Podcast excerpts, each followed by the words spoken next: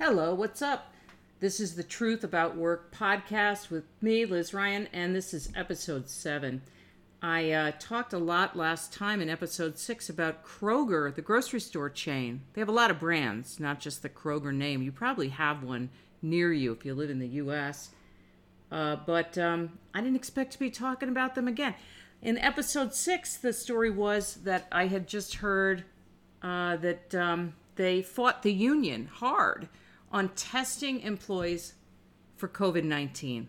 So let's just meditate on that for a second. You got a grocery store, the number one place where people who are trying not to leave their house, that's where they go because they have to, right? A lot of places, a lot of my friends on the East Coast say they can't get groceries, fresh groceries delivered because there's no slots. There's just not enough delivery people. And so they have to go to the grocery store, and it's the only place they go outside their house. So you got to go in there if you want to or not. And the management of the store says, no, we're not going to test our employees just reflexively, just automatically in the middle of a pandemic that is killing people and, and killing grocery store workers, by the way. We're not going to test you guys. You have to pay for that if you want to individually get tested.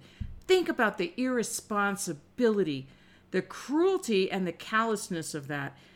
You know, would they tell their customers? Would they have a big sign at the top of the Sunday circular, the grocery store ads in the newspaper? By the way, we decided not to test our employees for coronavirus. We we fought the union on that because we feel like no, we don't want to spend that money. So we want you as our customers thinking about coming into the store and buying groceries from us to know that. You know, we'd never do that, right? It's supposed to be a secret. Like the customers are not supposed to know how cheap and evil and horrible we are. You are in, physical contact with people, close to them. But no, we're not going to test anybody. Too bad for them. Too bad for the workers who are paranoid, understandably so, about health conditions in their workplace. We have a disease that has weeks of latency. People are sick, they don't know about it, they're asymptomatic, infecting other people. Mm-mm. No way. Kroger management, no way, we're not going to test them. So the union won that battle, that fight, and I talked about it. I was just so shocked because we know, we all know that the business world has this tendency to put money over people's welfare. Obviously, that's that's well known. It's it's a trope that you know as soon as you talk about business you talk about sharks swimming with the sharks and cutthroat and all that kind of stuff but what kills me is the permission that we give or withhold for for leaders to treat people so badly. And we give that permission by by our silence by continuing to frequent and and patronize places that uh, that mistreat employees. It hasn't been a huge huge topic lately. And now it's it's becoming one. This is a reason we started human workplace the movement. Seven eight years ago? What is it? Eight years ago. Uh, if i know math which i don't um, to, to reinvent work for people because i'm a human resources person since the year one and i loved human resources but i was gaslit gaslighted in human resources because I got I was moved in there into the human resources department by my boss John Brady who was such a great leader and great mentor and cool dude and he, I was running another department in our company fast growing greeting card company and uh, greeting card giftware mugs all this kind of stuff it was fun a lot of young people people of all ages worked there it was a really funky place really fast growing but you know it was very diverse very like whatever, whoever, come on in, and great people. I still keep in touch with some of them today. But uh, but I was running a different department called order processing. I started out as a customer service person over there in that company when I was 19, and by the time I was 24, I was running this fairly large department, like 45 people, called order processing back in the day. Because this is 1984, you guys, and uh, John Brady put me in HR. He said, You're going to be HR manager. I was like, What?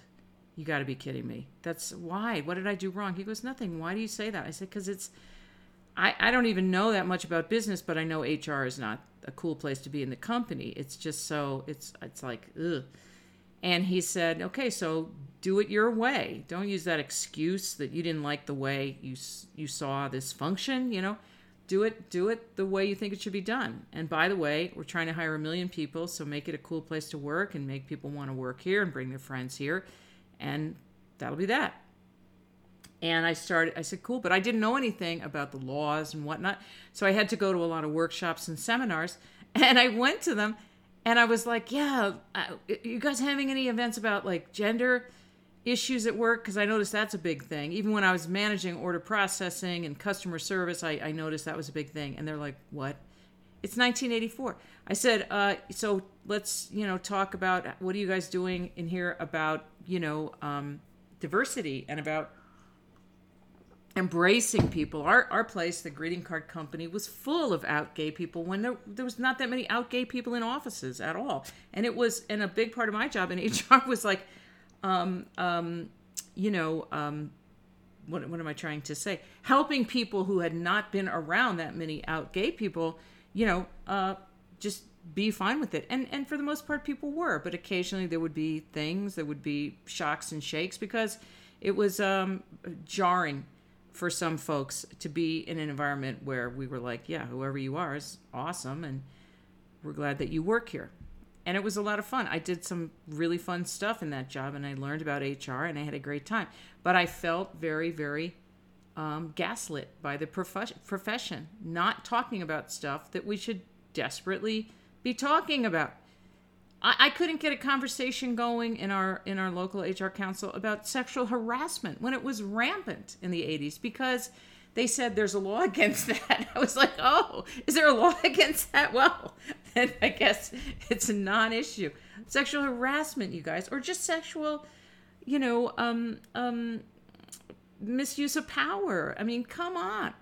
So, in the back of my mind, learning about HR and learning how to make a great culture and how to recruit people and how to talk to people and listen to people, resolve problems and deal with fear and trust, which is omnipresent in the workplace, um, I realized that what I wanted to do when I had the wherewithal and the time was, uh, you know, talk about these topics and, and reinvent HR and reinvent recruiting and reinvent work for people so that we are honest about about the stuff that's important.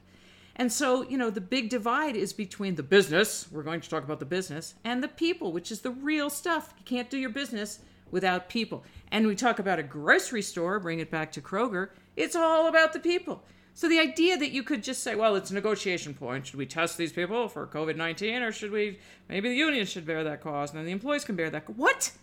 Would you say that at your shareholders meeting? By the way, I don't know if you guys saw this in the news, but we really fought the union. They wanted to be tested at our expense. Are you kidding me?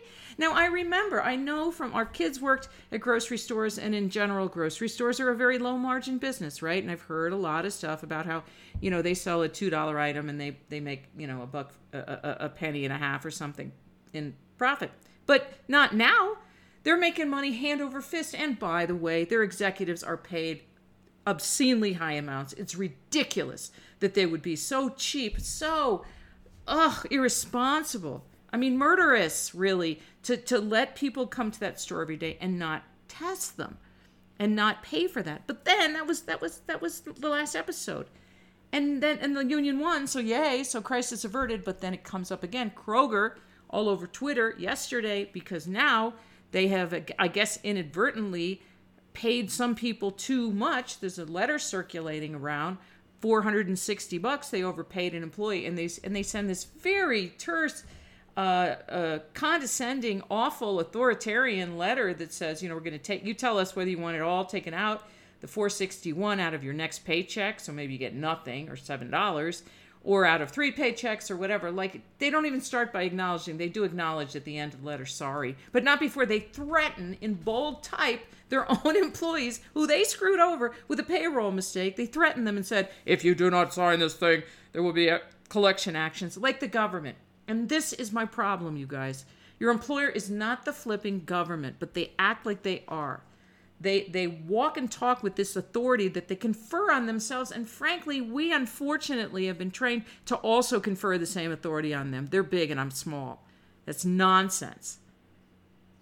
Ridiculous. So this insulting horrible letter gets circulated around and I go on the Kroger Twitter account just to see if they're getting completely ratioed, and they are. And it was great to see. And the scariest part about it is that the person at, at, at Kroger Inc., who's supposed to do social media, oh my God, they're so outmatched. People are posting all of these things on their Twitter feed, and and the person keeps retweeting the same thing, like we have a strong commitment to our talent. Employees come first. It was like the same tweet repeated, like they don't know where to go. There's nobody with the wherewithal, with the authority, with the presence, with the credibility, with the honesty to just address any of these comments. So they just keep plugging in this boilerplate, like, we believe it is in the best interest. like it was so sad. But within hours, they reversed the decision to yank money out of these poor essential workers. You know, I did hear that they they reversed that decision, but they're as of right now, as I understand it, continuing with the decision to yank hazard pay. They no people no longer need hazard pay. Evidently, it was hazard pay that was overpaid that led to the confusion. Our mistake. Our mistake. Obviously, the the right thing to do once you realize you've paid, and they said it was only a handful of employees overpaid them small sums by Kroger standards, certainly by the CEO's personal income standards, right? You've overpaid them is that you sit down in a meeting and say, oh, you know, in the middle of a pandemic, we're not. The last thing we're going to do is send out some terse, horrible, bureaucratic memo from payroll saying we need our money back. We're going to say, our mistake, take it with our, you know, good wishes. You guys rock. And you and you talk to your accountant and you get it into the books as as an inadvertent bonus. You think if the CEO was overpaid 400 or 4000 or $40,000, they'd get a terse email from payroll? This is the thing that kills me. One of the mantras in HR is that everybody's treated the same. That's a complete lie and you know it. Everyone is not treated the same, obviously, right? From in any single way, from who gets their coffee to how much they get paid to how they're addressed. Why do we tell that lie? So, you know, me getting sick of being gaslit as an HR person, we're to we're to talk about today we're going to talk about you know, um, how many sick days a person should get in their first year of work. And we, we've done a survey, and this is what we found. Okay, that's really cool. But if we're going to talk about sick days, let's talk about the basic fundamental problem with sick days, which is that, you know, people can't help being sick. You can limit the sick days. You can say there's two, there's six, there's nine. That's that's good conversation to have, I guess. But whenever a person runs out, their choice is to stay home without pay or come to work sick. I mean, and now COVID 19, the chickens are coming home to roost. So much of what we've just taken as this is the correct and proper way to do this stuff. It's best practices.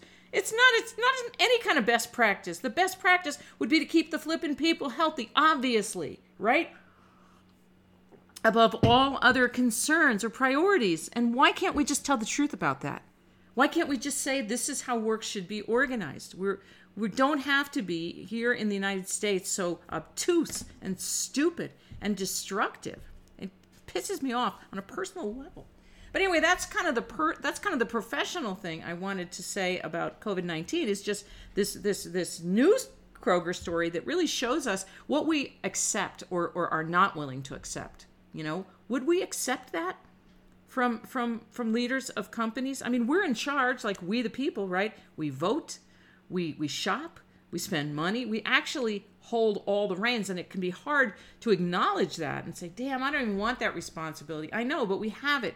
And it's whether we use it or don't use it that that makes all the difference. And when we see something egregious like this, I'm thrilled that that journalists sprang into action yesterday and wrote stories and people got on Twitter and they made phone calls. But but wow, you know, it, the system itself that would allow a group of people I'll be kind, to decide to sit around a meeting, a Zoom meeting probably, and decide, yeah, let's do this letter and never have a thought, wait a minute, wait a minute, wait a minute. Context, you guys, we're in a pandemic, and these are the people we call essential workers. And none of this was their fault. They're coming to work and doing their job. Why are we sicking fictional, imaginary collection agencies on them? What are you what is happening? And I think these kinds of experiences are instructive because maybe they'll get the leaders at Kroger and all the other leaders who have done ham-fisted things during this pandemic, and there's a lot of them, uh, to to stop and say we have to rethink the way we communicate, the way we make decisions, and, and, and basically the way we present to the world. Our employees, obviously, being a big subset of the world, the most important people to us, more than the people who shop here. Think about it. What is an employee, one employee worth in terms of goodwill and good feeling compared to one shopper? The employee's worth more. Obviously, there's way fewer of them. And they are your face to the shoppers, but you're going to stomp on them and screw them over? What what is happening?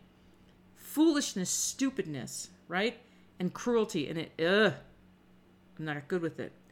But I'm going to answer a couple of questions and then I end on like a little positive note See, I can do more than rant. Had a question about a manager title on a resume. Paula. Paula says, I've been a manager my last several jobs, but I'm job hunting right now. And because of the economic conditions, the job market, I want an individual contributor job. I don't want to be a manager. I don't want to compete for a manager job. Uh, should I take the word manager off my resume for those last couple, three jobs and, and not call myself a manager? And I said, nah, you know, the thing is, you get into like, what was the job? And, you know, I'm all about, I am all about creative writing in a resume, believe me. I, I hope I've made that really clear in my stories and podcasts. Like, I am all about um, pitching a resume to, to, to speak to the intended audience. It is a marketing document. Um, but I think that taking the title manager down to something else if you were actually really managing, it's it's that's in a way damaging. I think potentially or weakening to you uh, energetically when you go on interviews and when you talk to people. And there's no need for it. You have a summary at the top of your resume, and it's this wonderful place to frame the rest of the resume. So in the summary, you say, "Here's who I am. Here's what I do. Here's what I'm what I'm planning to do," and you can list it, an actual job title.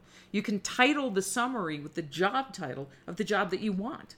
Even if you haven't held that title before, you're not saying, this is what I've been doing for 20 years. You're saying, this is who I am now and what I'm planning to do. And just visually, that frame is to, is really going to influence the way that reader is going to read the rest of your resume, right?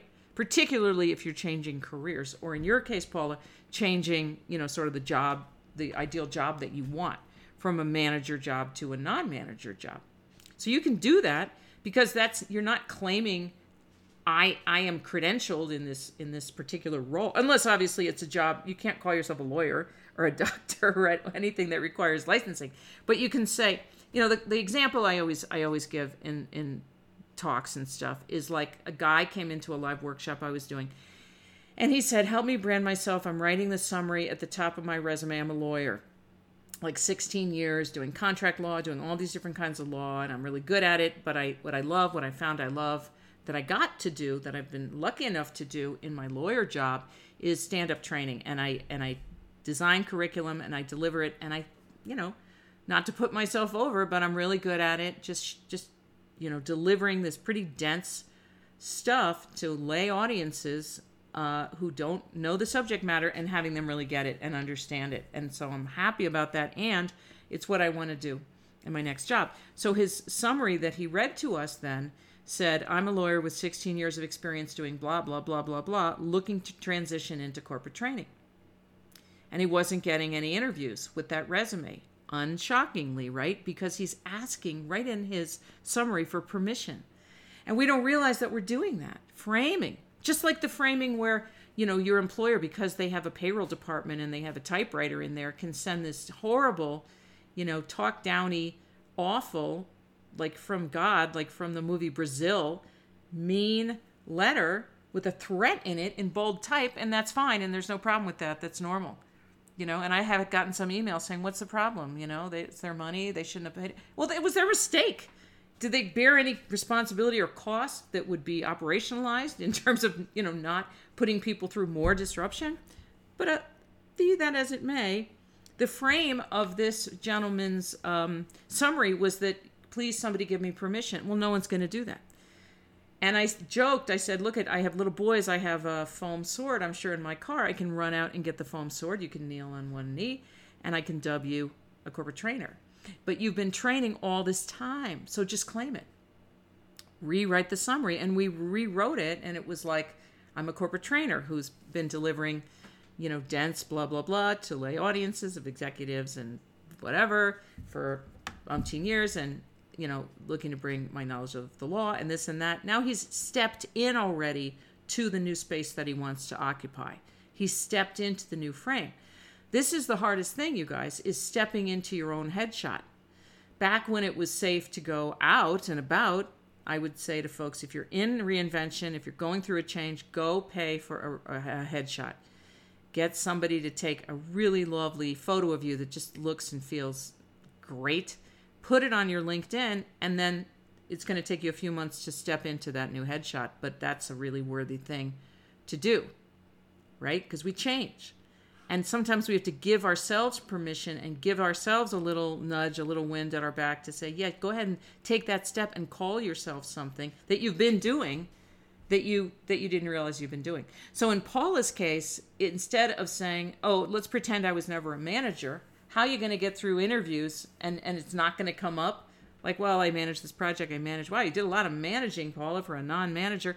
Plus, I mean, you could run into practical issues when you get to some kind of background check, and it's just not necessary. If you change the resume, you also have to change the LinkedIn, and now you're really uh, you know contorting it's it's it's you you're on a fabulous journey that nobody has but you nobody ever has had and no one ever will so just live in it and claim it and say at this point i'm interested in individual contributor roles because i love programming that was always the thing when i worked in tech people were like yeah no i don't want to manage anymore i want to design stuff it's more fun okay cool right? This is what I want to do. I bring all this other cool stuff, but this is what I want to do now. And will there be a percentage of people in fear such that they can't let you back in because it's too scary because you were a manager? Yup. And you know, your resume is a branding document, which means it attracts the right people and repels the wrong one. It's not bad for our resumes to repel uh, a bunch of frogs so we don't have to kiss them. You know what I'm saying? Okay, so that is the answer for Paula, and I got one more engagement. Okay. Email from an HR person. I'm sorry I forgot your name. How do I engage people at home? Okay.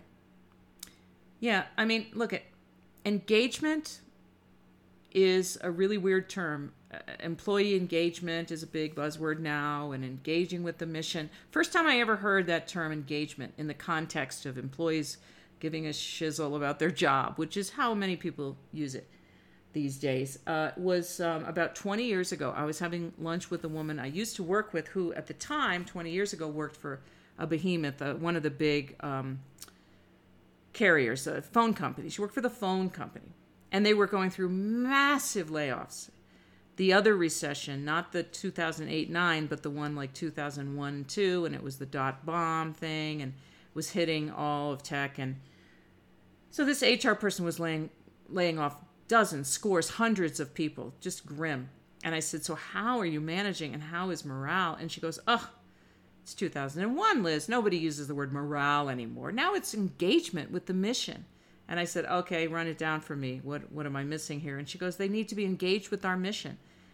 And we were having lunch, and I just sat there with my fork in my hand and my mouth agape they need to be engaged with the mission. They're down in Maslow's sub basement worrying if they're going to have the rent money next week. Why in God's name would they be engaged with your corporate mission, which, anyway, is a massive, massive corporate entity? Who, who possibly could be engaged with that mission other than the CEO and the chairman of the board? Why do they have to be engaged with your mission? How narcissistic can we be? So so that was an eye opener for me. I love the idea of giving employees creating an environment where people can care because people are, are, are oriented to care. They're wired to care. I, I would argue most people want to care about their job and connect with their job above the level of just a paycheck. But but you don't make it a requirement. And to work on engagement for people at home, a legit question uh, from an HR person, you know, it's great, means meeting more of their needs. It means meeting more of their needs. So it means inquiring, not to the point where it's obnoxious, but just saying, what can I help you with? What burden can I take off your shoulders? What obstacle can I remove? Are you getting paid correctly? Once again, Maslow's basement, right? talking about Maslow's hierarchy of needs. You got to get paid, you need the food, the shelter before you can care about anything else. So rather than this idea of engaging employees and making them excited and happy, we're in a pandemic. People are sick and dying. It's terrifying. It's incredibly stressful. And, and the best thing to do is relieve stress. Take the stress away. A lot of people have stress right now about coming back to work. Who could blame them? Is it safe? How safe is it? How would you know? I mean, we're going to be paranoid for a long time, and that's appropriate. That's evolutionarily the right thing to be. So, engagement is going to mean going maybe further than perhaps as an HR person you have been oriented or trained to be in the past in, in terms of making sure it's a physically safe environment. And then on top of that, moving up from Maslow's sub basement to the regular basement, you know, uh, emotionally safe. That means a manager comes in and says, you know, I need to write this person up. You say, okay, really, Charlie? Walk me through the situation because I'm going to have a high bar for you to meet if you want to write somebody up right now in the middle of a global pandemic. Okay, this is not business as usual and and we hired these people we have a duty to you know to care about them as people right? Which is where kroger is falling down left and right and embarrassing themselves. Because at the end of the day hate to use a cliche but what are you going to do? You know we all have to live with ourselves and look in the mirror. We can't blame well i have this job and i have no choice.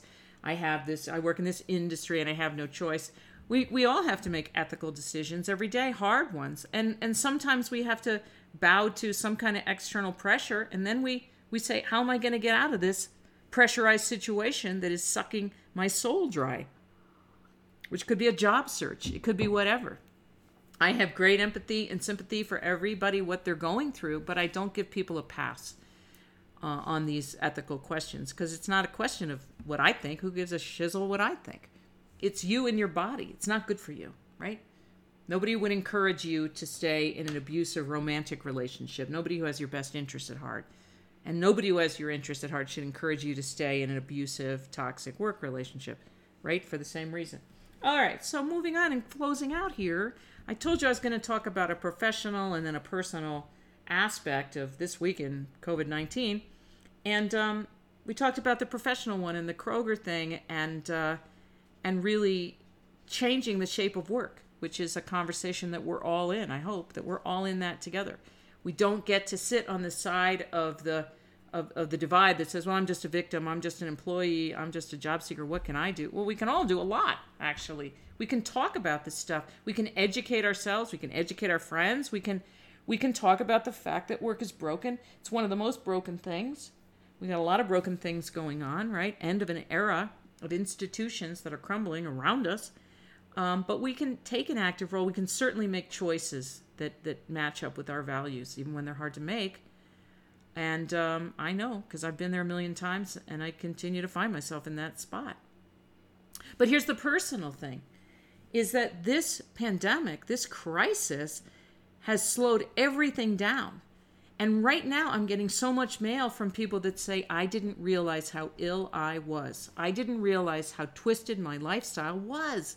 I was racing to work, racing to the gym, racing home, never having enough time for anything, completely distracted, completely unhealthy, eating badly, getting down on myself, feeling like I was maybe approaching some kind of yardstick that signifies success to some people that I thought maybe had influence or, or mattered to me and i see now it was garbage and and now i have an opportunity and better for better or worse an obligation to redesign my life around what i believe and what i value. And it's mind-blowing and i never would have wished it on myself and i never would have wished this virus obviously on the world.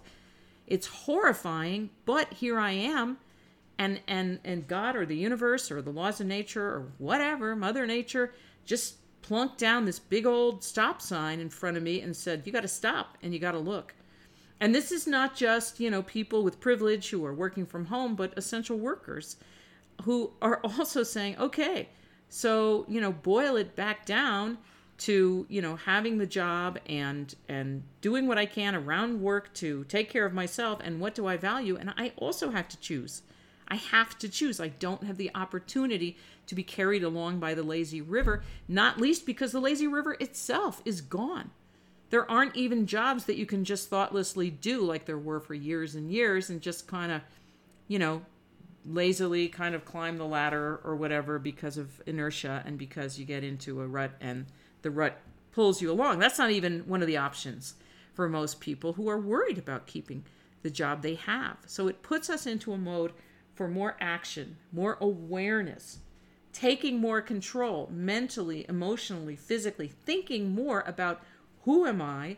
What am I on this planet to do? What's important to me? What is the ecosystem like around me? Where can I be useful? Where can I support myself? Where can I support other people? And what do I need? What do I need, you guys?